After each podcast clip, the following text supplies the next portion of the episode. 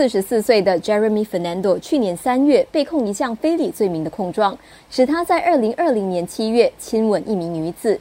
他也在同一年的十月，因为严重违反教职员的行为守则，被国大开除。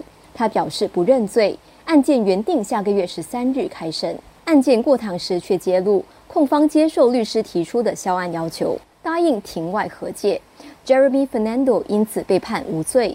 据记者了解，在一般的情况下，控方是在考虑了公众利益、案发时的情况以及是否有加重刑罚的因素后，才会决定是否接受销案。